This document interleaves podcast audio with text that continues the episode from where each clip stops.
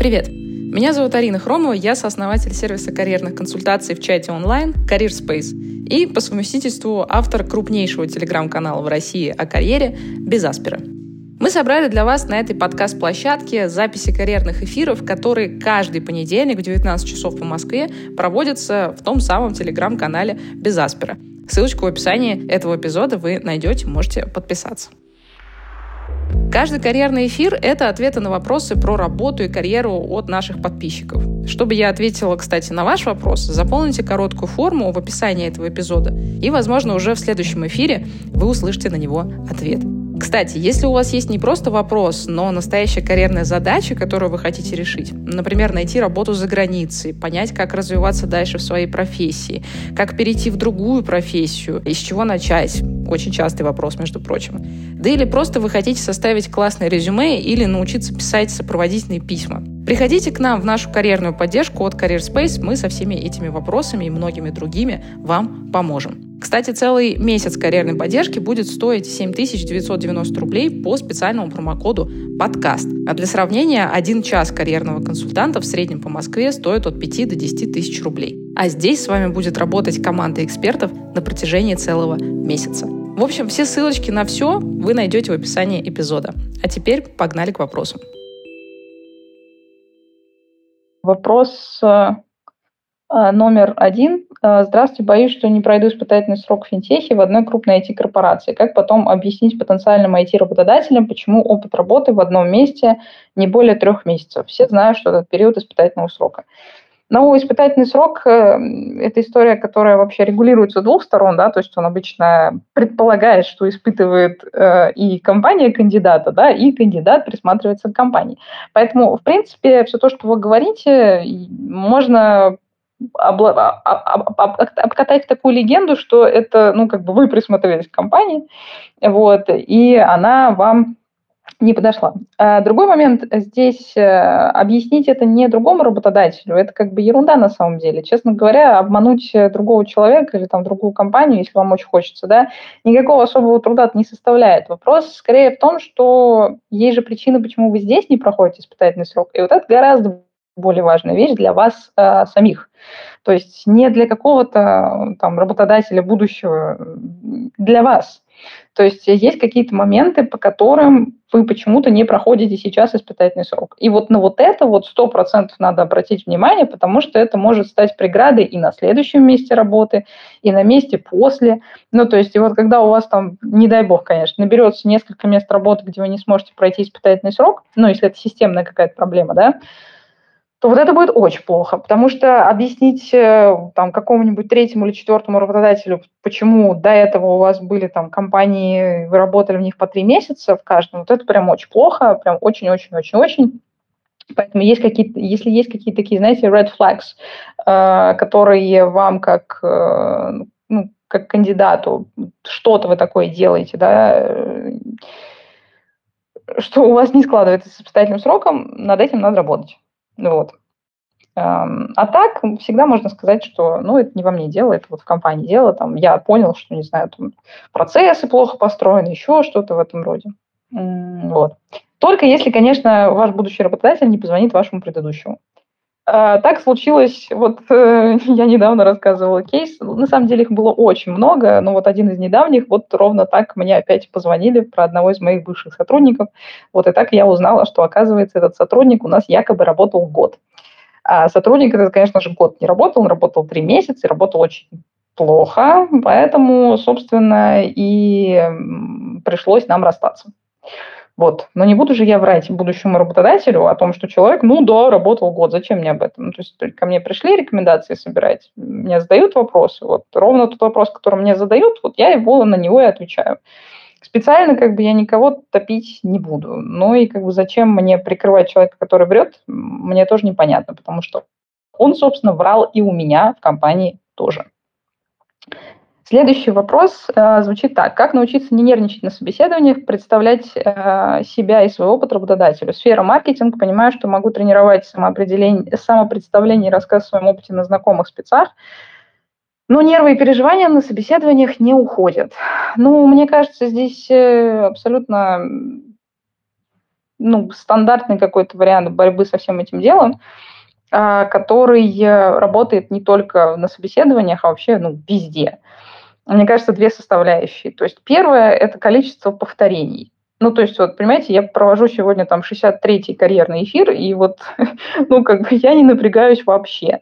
А, я не помню свои ощущения на первом карьерном эфире, но, наверное, я волновалась, да, но на 63-м я как-то вот, ну, я кайфую от происходящего, я отвечаю на ваши вопросы, я там рассказываю какие-то истории, мне прикольно.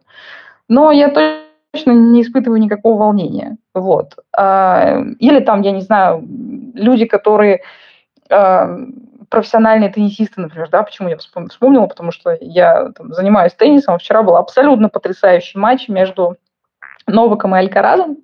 Вот. И я, конечно, понимаю, что ну, люди, которые профессионально играют там, по 15, по 20 э, лет в своей карьере, они все равно какое-то волнение испытывают, когда выходят играть, там, не знаю, на турнирах большого шлема там, или, в принципе, на каких-то больших соревнованиях. Ну, конечно, они не испытывают такого количества нервика, когда, я не знаю, они там первый раз в каком-нибудь своем профессиональном турнире участвовали. Да? Ну, разница большая. Поэтому первая составляющая – это просто количество повторений. Ну, то есть люди, которые что-то умеют делать сильно лучше вас, не родились с этим навыком, они просто сделали тысячу раз, и на тысячу первую у них получилось. И, скорее всего, тысячу раз они провалились настолько жестко, э, что сейчас просто, ну, они, они отработали это настолько хорошо, что кажется, что это вот их вторая натура. Ну, конечно же, нет, и никто с таким навыком не рождается. Вот. А вторая история, ну, вторая как бы часть, да, которая может э, помогать с этим справляться. Ну, это такой, я не знаю, какой-то психологический трюк. Это, ну, представлять самое худшее, что может произойти. То есть, когда вы представляете себе самый худший исход, э, ну, вы разгоняете это прям до абсурда.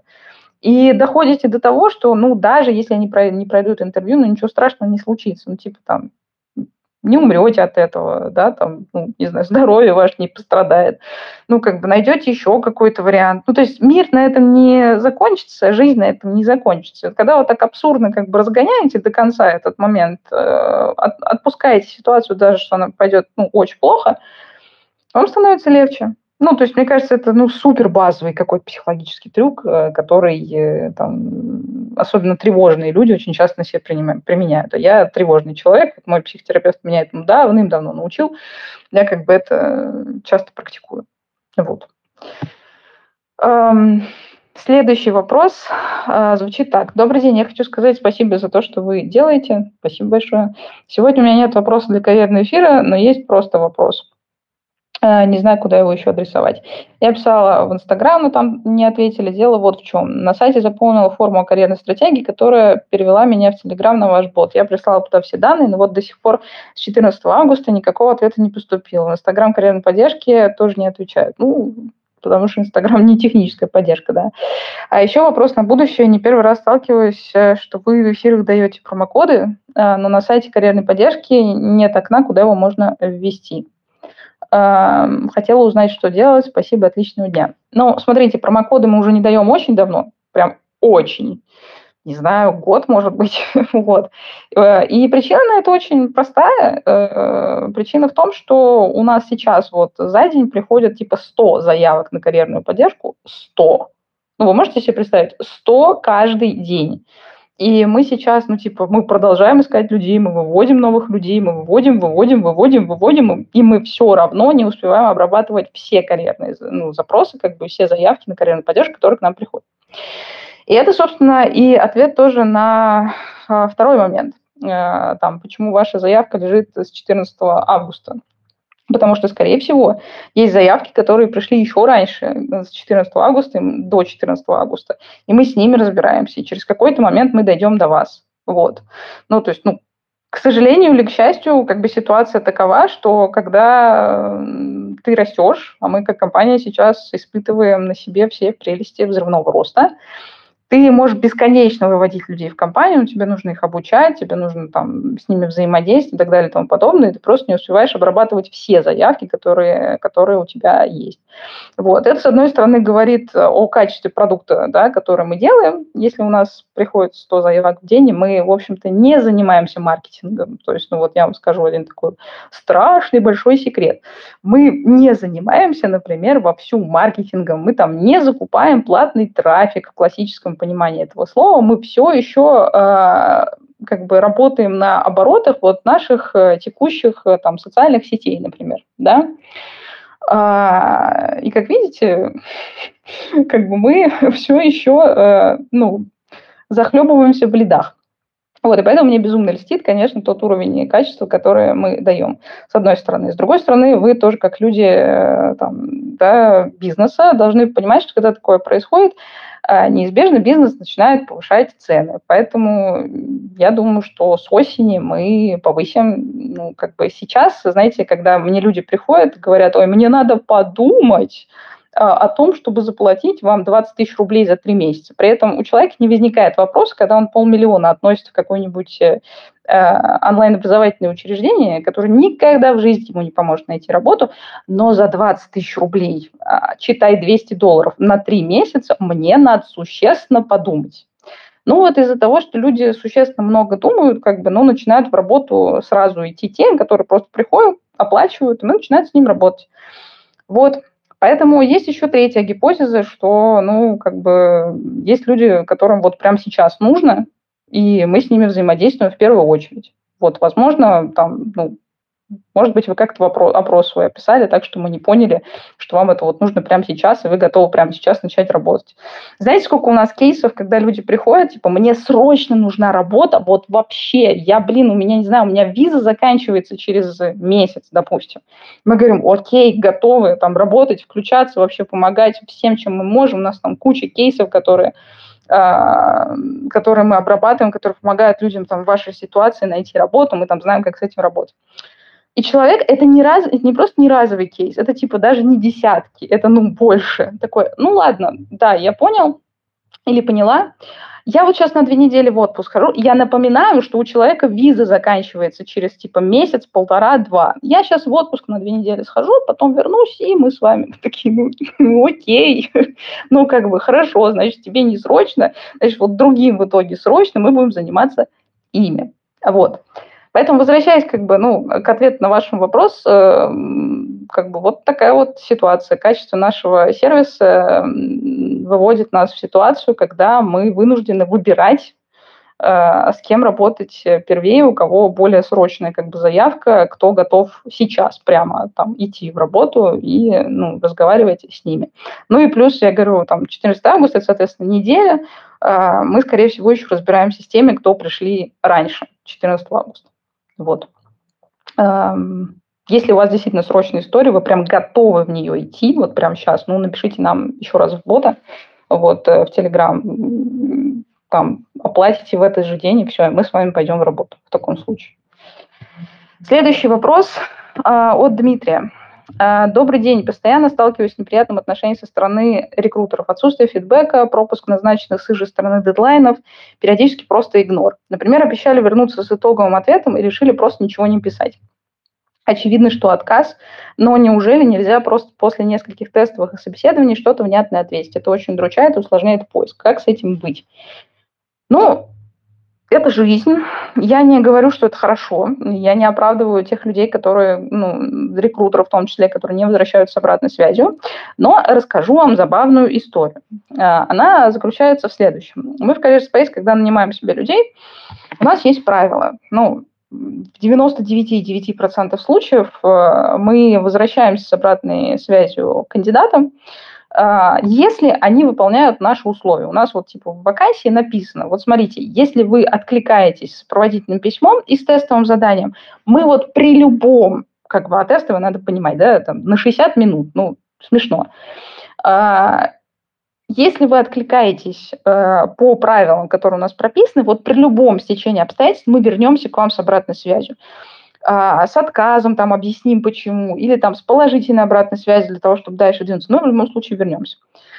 70% кандидатов не делают то, что написано в описании вакансии. Это история номер один. Ну так если ты не делаешь то, что написано в описании вакансии, как бы, ну как ты хочешь, чтобы мы к тебе вернулись? Это сейчас не к вам, э, Дмитрий, да, это вот ну, моя как бы апелляция в воздух. Вторая вещь. Э, мы там разговариваем с кандидатами, э, проводим там интервью и так далее, понимаю, что вот там вот эти ребята нам не подходят, и мы ко всем к ним возвращаемся с обратной связью и описываем причину, э, почему они нам не подходят. Как вы думаете, какое количество людей нам просто говорят обратно спасибо? Ну, типа, 2 из 50. И вот после этого, в принципе, я могу понять рекрутеров, э, которые игнорят кандидатов. Это, знаете, ну, это как бы это немножко замкнутый круг. То есть э, ты пытаешься вывести коммуникацию там, с кандидатами на хороший уровень, ты делаешь там со своей стороны очень многое, ты там пытаешься быть э, хорошим парнем там, или хорошей девчонкой, которая вот всегда возвращается обратной связи, и за это за все тебе человек просто спасибо не может сказать. Поэтому, поэтому я могу отлично понять и рекрутеров, которые просто, ну, болты забивают на все на это дело, потому что у них там по одной вакансии, не знаю, там по 100, 200, 300, 400 откликов в месяц, и они понимают, что, ну, как бы, какой, собственно, смысл? У меня вот сейчас э, вакансия, мне ее закрыть надо. Да, конечно, возвращаться, собрать связи, это все хорошо. Да, это как-то влияет на employer бренд э, компании, но вообще-то employer брендом у нас отдельные люди занимаются. Это не моя вочина, а у меня вочина, блин. Мне вакансию закрыть надо. Вот, и мне за то, что я employer брендом заниматься буду, платить вообще-то никто не собирается да, в отличие от фаундера, которые, как мы с Ярославом, такие, вот, нам надо каждому ответить, ну как же мы там пообещали. Чувствуете разницу, да? Вот. А, с другой стороны, есть рекрутеры, которые действительно пытаются дать обратную связь, и в конечном итоге они просто разочаровываются в человечестве, потому что ну, они даже элементарно спасибо за свою работу не получают. Поэтому все, что я имею вам здесь сказать, ну, как бы рекрутер, в частности, является отражением управление процессами внутри компании, часть ее корпоративной культуры и так далее и тому подобное. И по взаимодействию с ним или с ней можно понять вообще многое про компанию. Можете себя здесь как бы вот утешить, ну, тем планом, что, ну, вот если к вам не вернулись, да, с обратной связью, то, может, вам туда и не надо было. Потому что корпоративная культура внутри – это перебрасывание ответственности из одного отдела в другой, как бы э, позиция «мне за это не доплачивают, я это делать не буду». Хотите вы в такой работе компании? Ну, фиг знает, кого-то устраивает, кого-то, вот у нас недавно был срач очередной в LinkedIn по поводу доброго времени суток. Ну, понимаете, то есть есть люди, которые не понимают, почему писать людям другим доброго времени суток – это не ок. И вот если они не понимают, то я даже не знаю, есть ли смысл объяснять. Ну, то есть это как бы просто разные паттерны поведения, это разное там представление о коммуникации, это вообще непонимание, что коммуникация, она в том числе, ну, отражает то, как вы там работаете, то, как вы себя ведете, ну, как бы, эм, что для вас важно в работе и так далее. Поэтому вот то же самое как бы и с э, взаимодействием рекрутерами, и с их обратной связью. Ну, это грустно, но это, но это факт. Единственное, что я здесь могу вот посоветовать еще раз, это начать себя и попробовать в этом случае не разочароваться в человечестве. Вот, получается, это довольно редко. Следующий вопрос э, от Натальи. Как отвечать на неудобный вопрос про возраст? По моему опыту, людей 45+, неохотно берут в новые места а 50 плюс в разы неохотнее. Что лучше, э, скостить 10 лет в резюме и честно ответить на первую очную встречу или не давать точную информацию до оффера? Э, я думаю, что до оффера не получится, то есть все равно как бы вас где-то об этом... Ну, то есть если вас об этом не спросят, значит, вы потрясающе выглядите, и вообще вы просто предел, э, предел мечтания о том, как человек должен выглядеть там 45, 50 и старше лет. Ну, без, без шуток это прекрасно. И у меня, например, были кандидаты, когда я работала в Executive Search, у меня была одна кандидатка на позицию руководителя направление TND Training and Development. Она работала там в крупнейших э, холдингах в России, и ей на тот момент, когда я там ее представляла разным своим клиентам, ей было там, ну, около 60, то есть ей было там 57-58. Но человек настолько хорошо выглядел, что ей больше 45 не дал бы никто и никогда. Вот. А как бы на ее позиции, там все компании, в которые она смотрела, в общем-то, 45 лет, это ну, еще нормальный возраст на тот момент был. То есть это какие-то позиции, которые понятно, что человек там не претендует на какой-то огромный карьерный рост, и вряд ли он когда-то станет там уже HR-вице-президентом, но м, прийти на там, позицию и проработать хорошие там добротные 5 лет с ее багажом знаний, это было прям подходящий вариант. Вот. А здесь я могу сказать то же самое. То есть если вы хорошо выглядите, если вы не выглядите на свой возраст, или что еще прекраснее, вы сильно выглядите моложе, то вы можете просто из резюме как бы подскостить э, какой-то старый опыт, он все равно никому не интересен, то, что было там 20, 25 э, лет назад, например, да, убираете это, и вопросов сначала в резюме точно будет э, сильно меньше. А дальше, ну, в любом случае, скорее всего, каким-то образом про это пойдет разговор, если начнутся сомнения. Если сомнений не будет, возможно, вас вообще никогда не спросят про ваш возраст, и вообще все будет замечательно. Бывали, бывали обратные ситуации, бывали обратные ситуации, когда человек, ну, просто откровенно плохо выглядел. При этом ему там было, не знаю, там 30-35 лет, и это тоже было большим камнем преткновения. Вот. Вы знаете, у меня, например, внешность такая очень моложавая, и у Ярослава тоже. Вот, и мы когда иногда, э, как супружеская пара, которая вместе там больше пяти лет, э, приходит э, за каким-нибудь алкогольным напитком, вот, особенно в России, создается впечатление, ну, как будто два школьника решили оторваться, пока родители на даче. И нам никогда не продают алкоголь без паспорта. Просто. Вообще никогда. И я до сих пор по этому поводу периодически расстраиваюсь, потом вспоминаю, что когда-нибудь, когда мне будет не 27, а, допустим, 40, вот, я буду очень этому рада. Поэтому, ну, как бы, есть, есть разные, как бы, да, ситуации, э, все мы там выглядим по-разному, я не знаю, как, как там вот в данном случае, да, вы там себя оцениваете, но я считаю, что вопрос возраста встает, встает тогда, когда, ну, есть какие-то вот э, внешние паттерны, которые э, смущают. Если человек активный, если он хорошо выглядит, как бы до возраста можно докопаться только в резюме, а в резюме, чтобы до него не докопались, просто его не пишите. Вот и все. И не давайте подспутных знаков, которые помогут этот возраст вычислить. Ну, там, я говорю, уберите то, что было 20 лет назад из вашего опыта. Следующий вопрос эм, от Анны. Уволили во время испытательного срока год назад. Как лучше объяснить причину увольнения? Живу в Европе. Мне кажется, что в правдивый ответ, что по политической причине, никто не верит. Ой, это все очень грустно на самом деле. Ну, то есть грустно и то, что если вас там уволили, если я правильно поняла, с испытательного срока по политической причине, э, и то, что там в Европе вам там реально никто э, не верит. Но я бы вообще плясала от другого, если честно. То есть никогда не надо нигде говорить о том, что вас уволили. Вот вообще. То есть только в случае, если происходил laid off, да, то есть когда ну, вас просто сократили по причине, там, не знаю, критических финансовых проблем в компании. Вот, например, сейчас там происходит э, долгое время уже достаточно, да, там, десятками, сотнями и тысячами увольняют э, из айтишных компаний за рубежом, и вот люди как бы, ну, в своем резюме объясняют, что, ну да, I was laid off, там, due, тра-та-та-та-та-та. Такая ситуация у меня в компании. В случае, когда вас уволили, ну там, по какой бы то ни было причине, не надо говорить, что вас уволили. Тем более, когда вы э, как бы подаетесь в Европу, тем более, когда это никто никогда не сможет проверить. Потому что в случае, там, не знаю, с российской стороной еще есть какая-то такая вещь, как трудовая книжка, там, рудимент несчастный, но тем не менее, или там возможность там, как-то справки навести или еще что-то, посмотреть, действительно ли там человека уволили. Опять же, если это можно вот понять только, если человека реально по статье уволили. Если это там по соглашению сторон, ну, как бы тут разные могут быть истории, может быть, никто никого не увольнял. Вот, действительно, стороны договорились. То есть никак тут не проверишь. И, соответственно, если вы там ищете работу в Европе, вообще не надо говорить ни про какое увольнение. ну, говорите про другую легенду, я не знаю, говорите о том, что в компании там были финансовые сложности, говорите о том, что вы переросли роль, в которую вы там были. Если это было прямо на испытательном сроке, я просто не знаю, сколько у вас там был испытательный срок, ну, там, три месяца или еще что-то. Ну, скажите, что за этот испытательный срок э, вы там поняли, что компания не ваша. Скажите, что именно вам как бы показалось э, в этой компании не вашим. Продумайте эту легенду. Вариантов тьма просто, что можно сказать.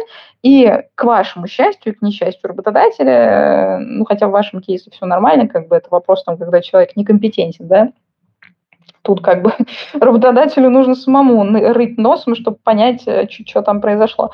Вот, в вашем случае э, это прекрасно, что они не могут фактически никак проверить, что там у вас было за увольнение. Поэтому просто придумайте стройную легенду, вот, и ее и растолковывайте. Все. Ничего тут особо придумать не надо. Следующий вопрос эм, от Асель.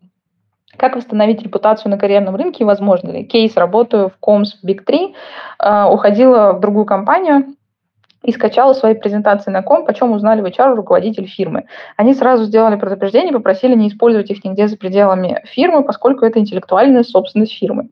Я поняла, что совершал большую глупость. Э, конечно, нигде эти презентации не показывала, никому не присылала, нигде не использовала, но с тех пор стойкое ощущение, что так по-глупому испортила себе репутацию.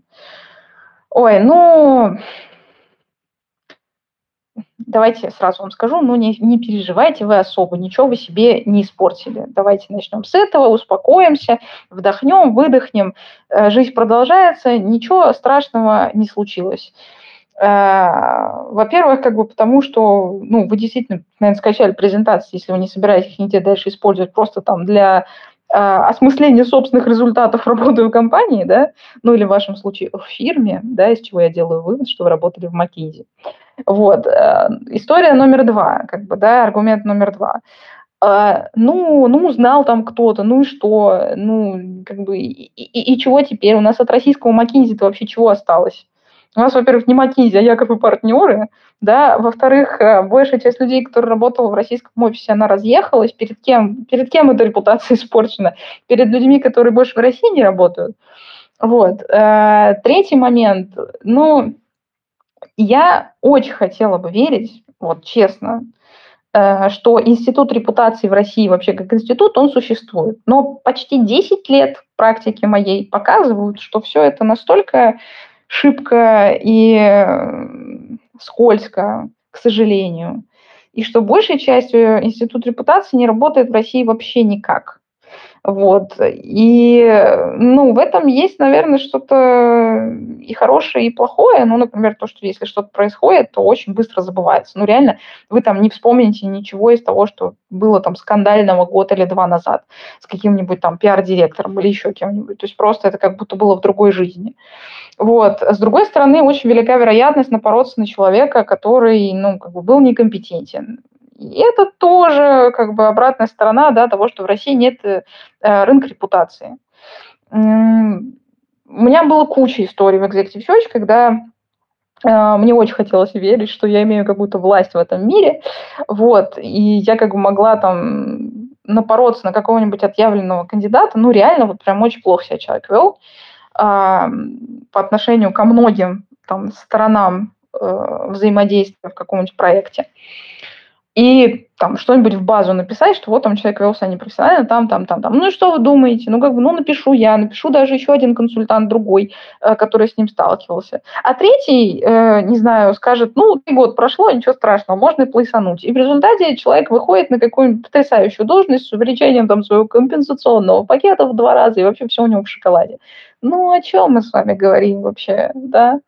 Вот. Э, мы не в Японии, мы не в Соединенных Штатах, где институт репутации – это то, из-за чего люди там, к сожалению, вообще кончают жизнь самоубийством иногда, а потому что что-то происходит, и, ну, как бы на тебя там такой гнет вываливается, это там долго форсится, что вообще, ну, в общем, жуть страшно. В России в этом плане все замечательно, все забывается через два дня, ну, в худшем случае через полгода.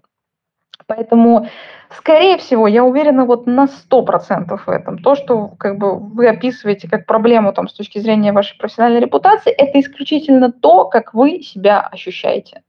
Вот в реальности, в реальном мире, скорее всего, об этом никто никогда не вспомнит, и это никогда вам никак не аукнется.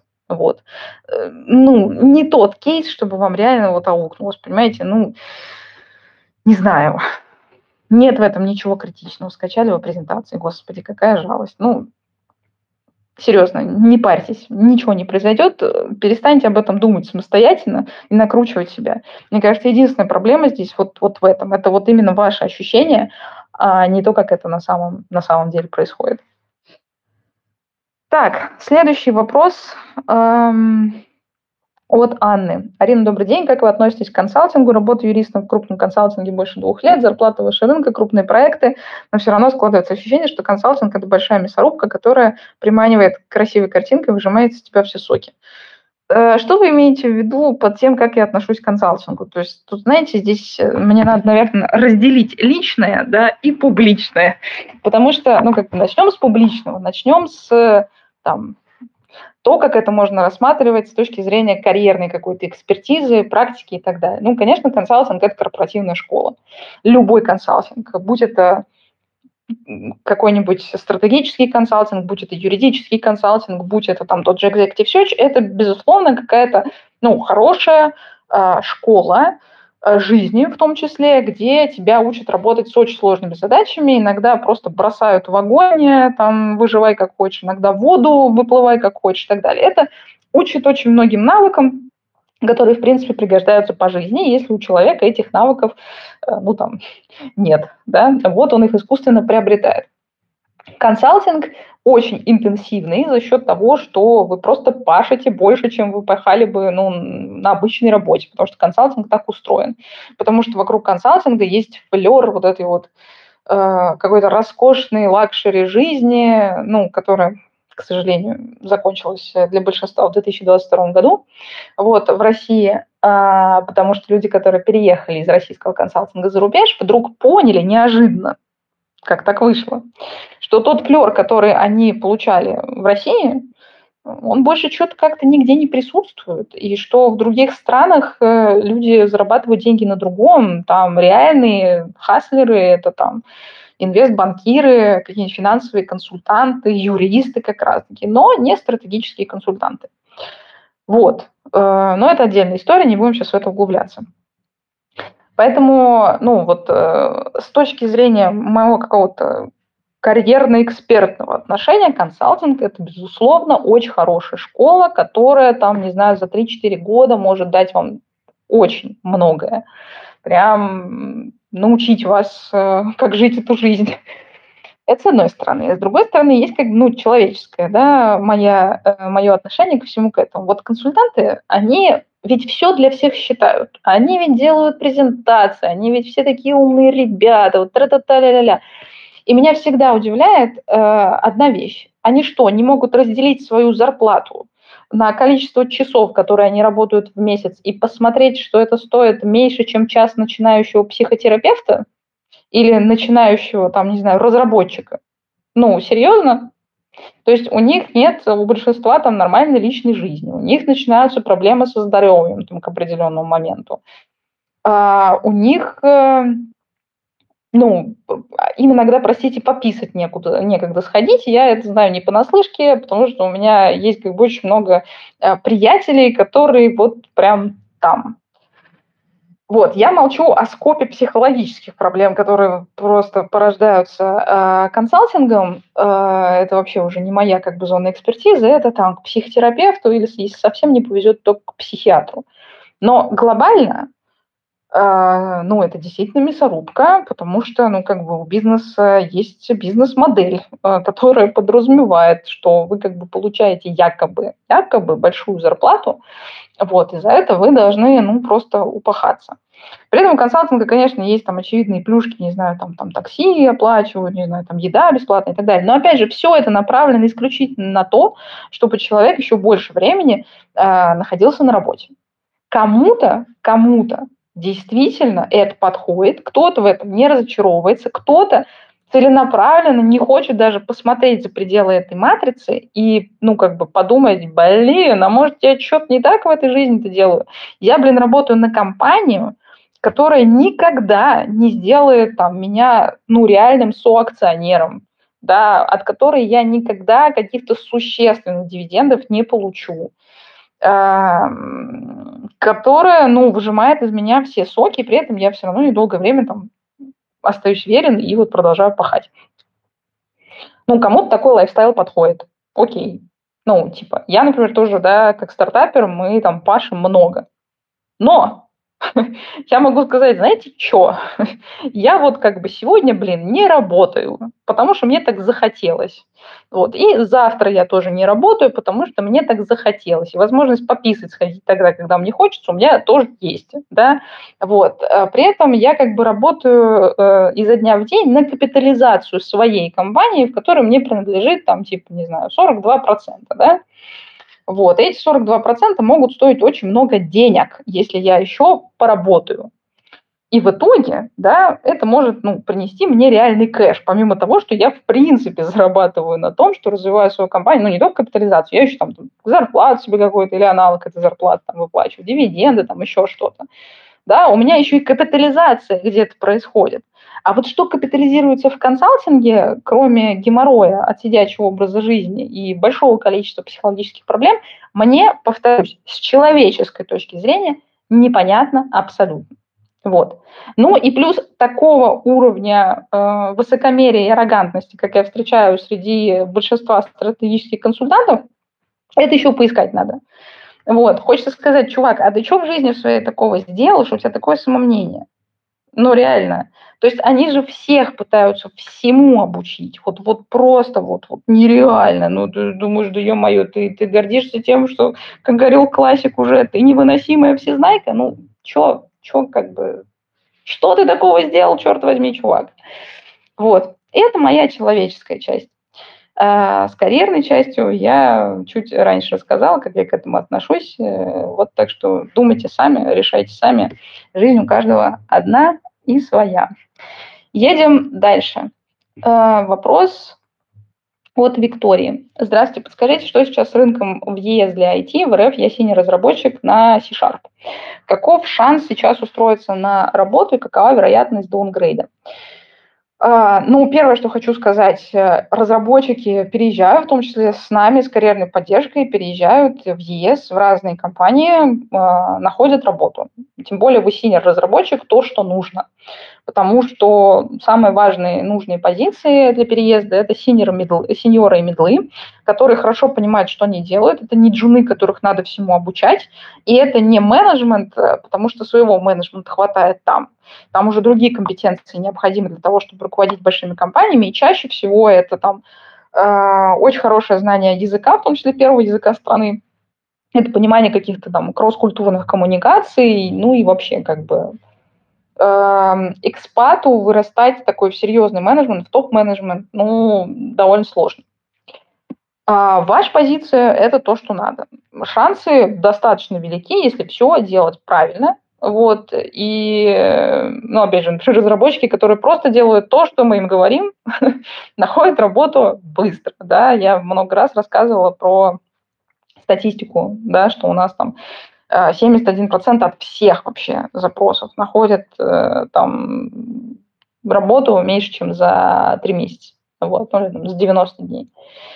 В том числе разработчики, которые делают то, что мы им говорим. Потому что часто бывает история, когда человек приходит и зачем-то, я не знаю, как вот к врачу некоторые люди приходят, начинают что-то там, что-то рассказывать нам. Ну, зачем?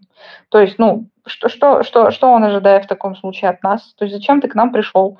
Чтобы, чтобы рассказать нам, как мы делали нашу работу, ну тогда ты иди и сам найди работу.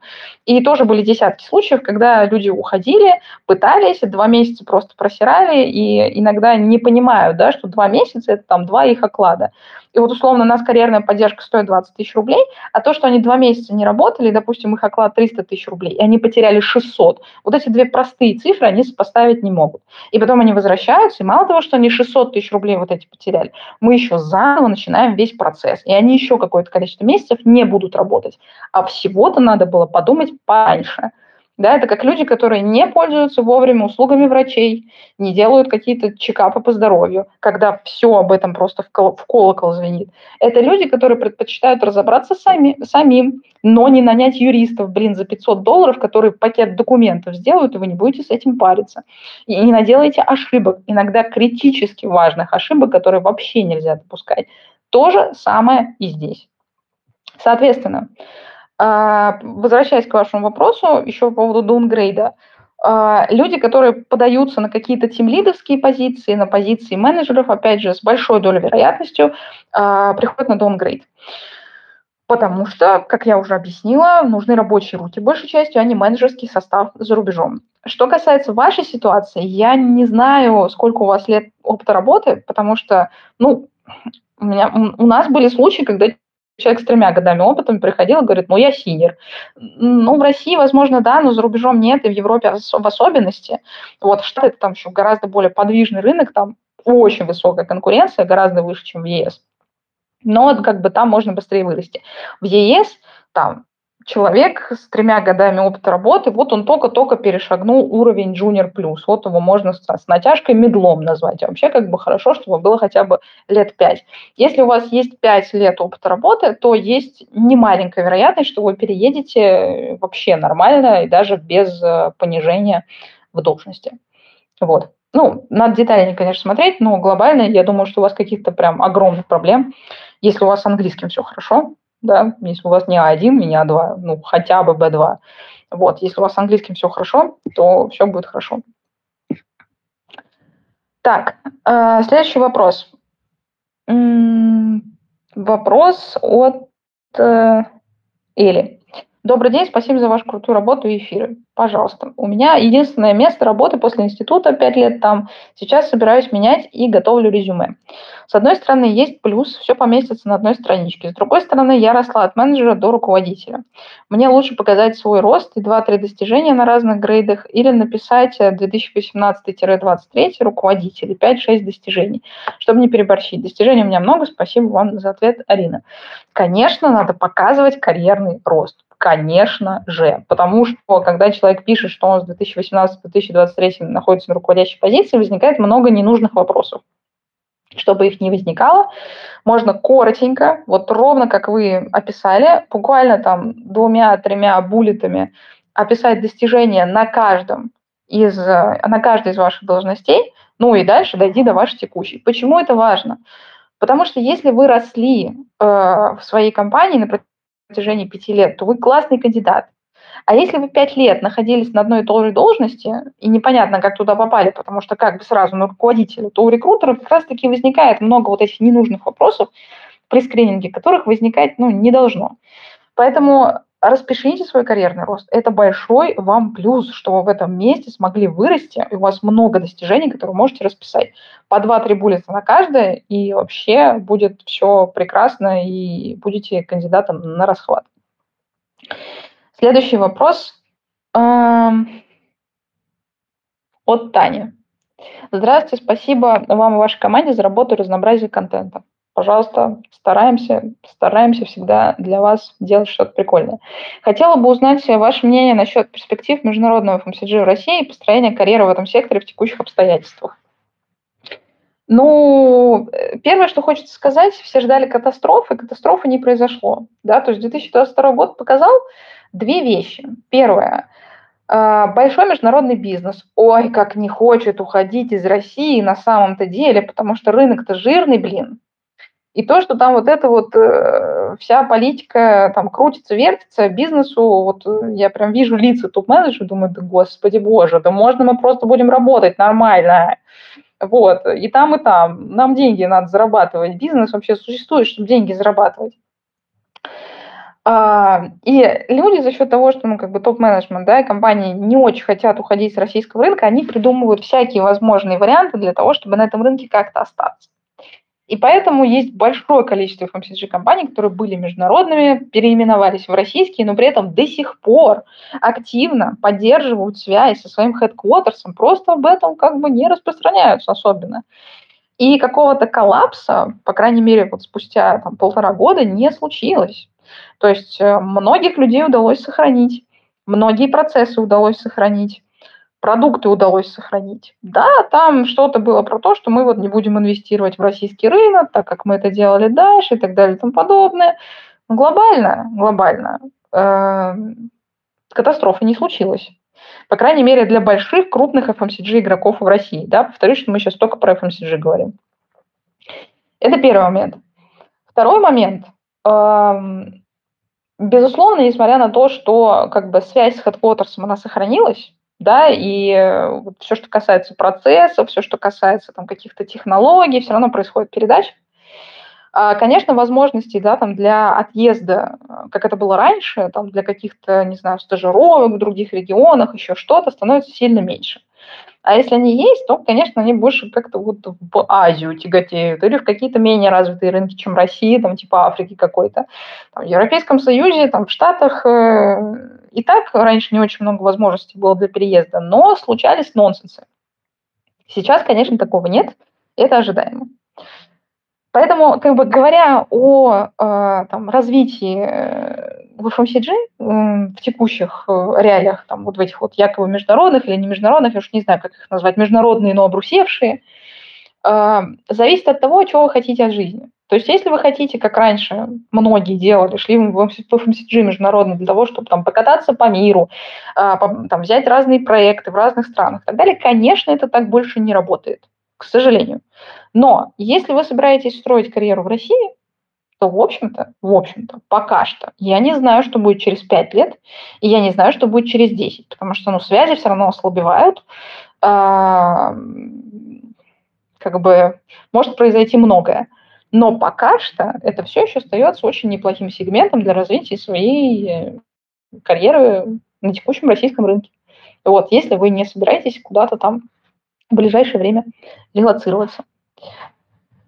Так, следующий вопрос э, от Екатерины. Хочу претендовать на топ-должность, выходить на разговор, компетенции высокие, харды и софты. И есть предположение, что возможен контраргумент по поводу эмоций. Был случай, когда сильно расстраивалась, слезы в ответ на агрессивные заявления смежников. Как достойно аргументировать в ответ на возможный контраргумент, из этой серии? Ну, Первое, что надо понимать, это была разовая ситуация, вас реально довели, или это постоянная история, потому что если это постоянная история, то контраргументировать будет очень сложно. Я бы вообще на самом деле там подумала, ну, э, что вас в этой ситуации так сильно ударило, унизило, оскорбило, там, добило, еще что-то, чтобы понять, что для вас триггер, и с этим триггером работать. Вот, потому что, ну, триггеров в профессиональной жизни очень много, как бы, я думаю, мы все с вами понимаем. Там, ну, далеко не каждая компания экологичная, и далеко не каждая компания и ее руководство думают о том, а как бы на наши там какие-то больные мозоли не наступить. Вот, э, это вот у меня сейчас команда довольно большая, мы продолжаем расти, и э, мне сейчас все сложнее э, удерживать там какое-то количество руководства командами там, в одну историю. И появляется, ну, там, с течением времени руководитель отдельных направлений. Будет набираться и взращиваться все больше. И вот э, я, там, я, например, исходя из того, что на моих мозолях топтались так, что я никому не пожелаю вообще в компаниях, в которых я работала в большинстве, я теперь там очень часто к своей команде там эмпатично, вот так, а вот всяко, вот с этой стороны, а вот с этой стороны и так далее и тому подобное. Я вот думаю, как мне там дальше, да, передавать это знание и учить людей, что вообще эмпатия это важно, потому что на эмпатии как бы это не только человеческое отношение, это еще и комфорт. А если человек работает в комфортных условиях внутри компании, то и как бы компания тоже будет процветать. Вот. А не когда у тебя какая-то бешеная текучка, потому что у тебя руководитель самодур, да. А, поэтому, возвращаясь как бы вот э, к вашей истории, я бы первое, что сделала вообще перед всеми разговорами, которые у вас там будут, это для себя бы поняла, что за триггеры это такие, кто, кто вас довел, чем вас довел и, что, и, и чем именно, потому что иногда кажется, что это вот ну, какая-то вот поверхностная вещь, а потом копаешь глубже, думаешь, а, вот оно чего. Вот, это первое, что бы я сделала. Второе, ну, если мы уже говорим там про контр аргументирование, эм, ну, можно попробовать зайти с того, что я не знаю, насколько давно это было, что вообще-то люди матереют, да, и уровень там maturity, он тоже у всех растет, в особенности у вас. И дальше рассказать почему этот уровень у вас вырос, что вы с этим сделали, как вы к этому пришли, и почему вы уверены, что сейчас вы это затащите. Да? Берете нашу стандартную, мою любимую star-модель, Situation, Task, Action, Result, и рассказывайте, каким образом у вас э, взрастилась ваша вот эта вот матерость. А, и это, кстати, ну, реально может э, хорошим аргументом каким-то послужить и, ну, э, дать понять вашим боссам, что вы действительно там повзрослели как руководитель в том числе. Ну, потому что все мы взрослеем, если мы работаем над собой. Я там тоже смотрю, там, о каких вещах я переживала там два года назад. И я смотрю на них сейчас, думаю, господи боже, было бы о чем переживать-то. Вот, вот сейчас у меня проблема, вот так это, блин, проблема. Вот, хотя я думаю, что пройдет еще два года, и, не знаю, там, я посмотрю на это и подумаю, да, вот был-то о чем переживать. Вот, э, я думаю, что вот с трекером поработать и с, э, с четким аргументированием, как вы достижения бы свои аргументировали, аргументировать, как вы повзрослели. И тогда может что-то получиться. А, еще третий момент. Я бы все-таки подумала, если вас в этой текущей компании доводят до слез, Э, прям вот точно вы хотите становиться тут топ-менеджером? Да, вот тут, тут точно, сто процентов, вот никаких сомнений. Если никаких сомнений, то да, вот. Удачи вам и крепких нервов. Так, давайте еще парочку вопросов. Вопрос от Константина. Вопрос не про себя, а для жены. Работает продуктовым дизайнером в крупном российском EdTech. До этого была UX UI дизайнером, уровень middle. Опыт три года. Чувствую, что направление э, не ее, хочет project management. На работе есть возможность брать нужные для роста задачи, есть возможность учиться. Проблема в том, что параллельно ищем работы в Европе, сейчас путешествуем по, по, по визам Digital Nomad, в такой ситуации лучше продолжать искать работу в дизайне, хотя и с мыслью, что направление не подходит, или каким-то образом сразу искать работу проекта. Параллельно учась, пробуя новые задачи, заворачивая опыт в CV. Спасибо. Э, завернуть вот так вот лихо в project management не получится, на мой взгляд. В 99% случаев не получается. Только если у вас, ну, только если, я не знаю, у вас у жены уже очень много в этом не было опыта. И то, вот важная вещь, да, про которую я говорю очень часто. А, есть, есть профессии, которые просто а, переносятся на другую страну и хорошо релацируем. И это все с хардами связано. Ну вот вы сидите как дизайнер и рисуете себе там фигме. Да, общаетесь с командой, но у вас большая часть э, как бы дня проходит вот за адресовкой разработчик сидит, кодит, там, аналитик сидит, анализирует. Что делает Project? Он, блин, взаимодействует со всеми. Вот просто вот, вот все, кто есть в команде, с ним надо взаимодействовать, коммуницировать, задачи поставить, 10 тысяч раз проверить, вот это вот все. И это более, больше софтовая роль намного, э, нежели хардовая. И, перел, и, и релацироваться по ней крайне сложно. У вас должен быть очень хороший английский язык, но этого мало обычно. Потому что если вы релацируете в какую-то отдельную страну, Например, это не Германия, не Нидерланды, где очень много ком- компаний там внутри говорят на английском, а рассматриваете еще какие-то варианты. Вам надо знать язык страны, куда вы релацируетесь. Потому что ну, вы будете с нейтивами говорить. Как вы будете с ними говорить? Непонятно. Вот. Э, очень, ну, ну, очень непростая профессия для релокации. Поэтому если у вас задача номер один релацироваться, конечно, это надо делать по дизайну, по UX-дизайну. Тем более, что это ну, одна из, э, ну не то что простых, но уж точно не таких сложных, как Project, а, вариантов для релокации. И дизайнеров, с которыми вместе с нами там переезжают, э, тоже у нас карьерной поддержки очень много. А, вот. Вот, наверное, и весь ответ на, мой, на этот вопрос, потому что на самом деле я уже много раз на похожее отвечала, просто здесь э, коротко продублировала. А, следующий вопрос от эм, Валерия. Добрый день. Мой вопрос относительно cover letter. А, я не персонализирую его для большинства откликов, там очень базовая информация. Есть ощущение, что работодателем оно игнорируется. Я ни разу не получал вопросов по его содержанию, даже на интервью. Так ли это? Есть ли разница в подходе к селю российских и европейских работодателей? А, очень хороший вопрос. И на международном рынке, и на российском рынке есть два абсолютно противоположных э, друг другу мнения. Есть мнение, что сопроводительные письма вообще писать не надо. И я э, могу с этим согласиться, когда вы, например, ищете работу на рынке США. Почему так? Потому что это игра с огромными числами. Вам надо сделать тысячу откликов на рынке штатов и сделать их нормально, то есть на позиции, на которые вы подходите, для того, чтобы у вас там из тысячи в итоге было там, дай бог, 20 интервью. Из этих 20 интервью вы попадете вот на один же буфер. Это не преувеличение, это статистика. Это рынки некоторые, на которые люди хотят релацироваться, в том числе у нас карьерной поддержки. Иногда люди приходят с запросом, мы говорим, мы не будем с этим работать, извините, хотите, можем попробовать вот такие варианты. Или вы принимаете на себя все риски. Но мы не можем человеку сказать, что он найдет работу в Штатах за два месяца, когда у него английский А2, а, и вообще он ничего не понимает про рынок Штатов. Про то, что, например, вот я говорю, там надо сделать тысячу откликов, тысячу, Карлу, и ты будешь э, конкурировать с нейтивами, с нейтив-американцами, которые ну уж точно понимают язык, на котором говорят, и все равно делают это в 10 раз лучше, как бы хорошо его не знали мы с вами. Это индийцы, которые тупо трудолюбивее европейцев. Как ни крути. Это китайцы, которые и трудолюбивые, и чаще умнее, чем мы с вами.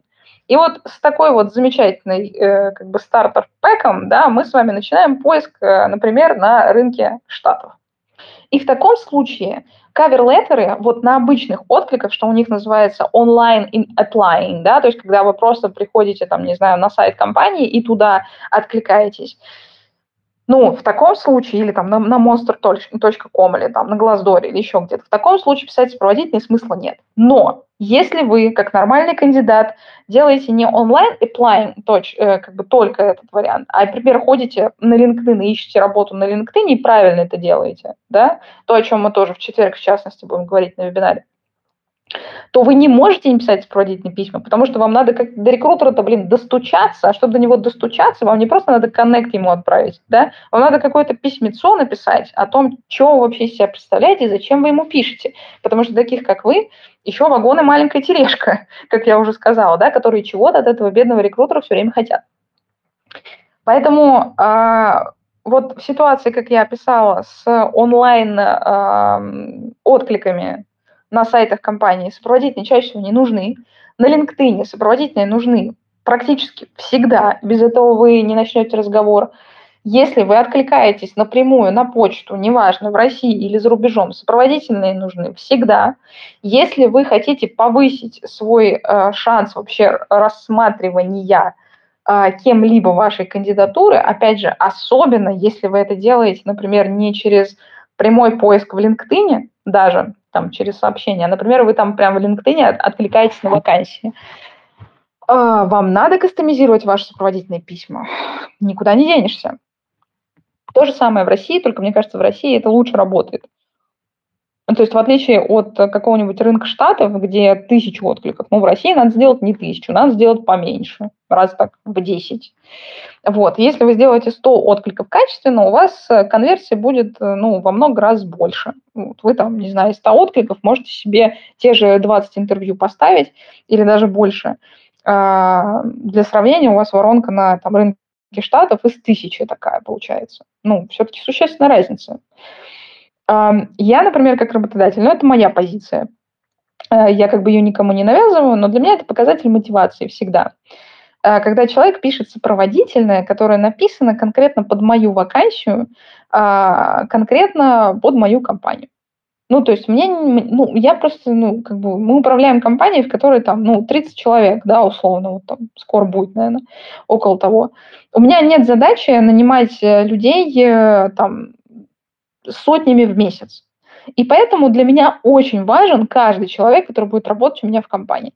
И поэтому мне очень важно, чтобы человек не просто массово рассылал свое резюме и сопроводительное, а он по какой-то причине решил прийти именно к нам и не поленился, что-то про нас почитал, что-то про нас посмотрел, в идеале еще там какое-то время почитал там мой канал там, или канал Ярослава, или там, не знаю, что-то вообще там на линке о нас посмотрел.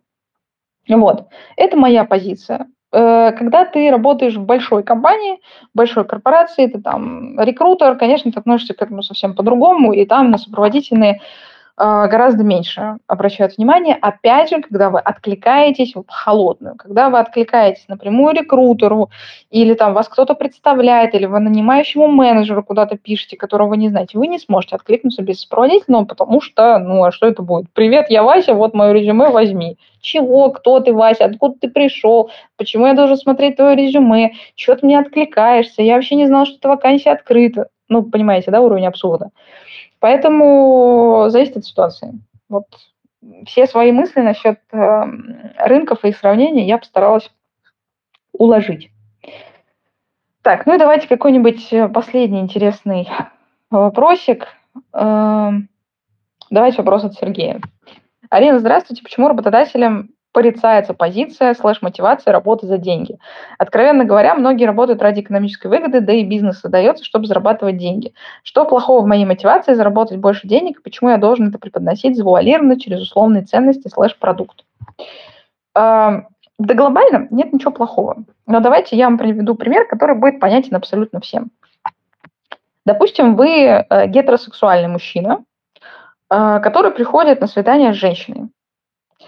А, и вот как бы основной инстинкт э, человека – это размножаться, да, и все прекрасно понимают, приходя на свидание, что если как бы вы друг другу нравитесь, то дальше вы пойдете трахаться.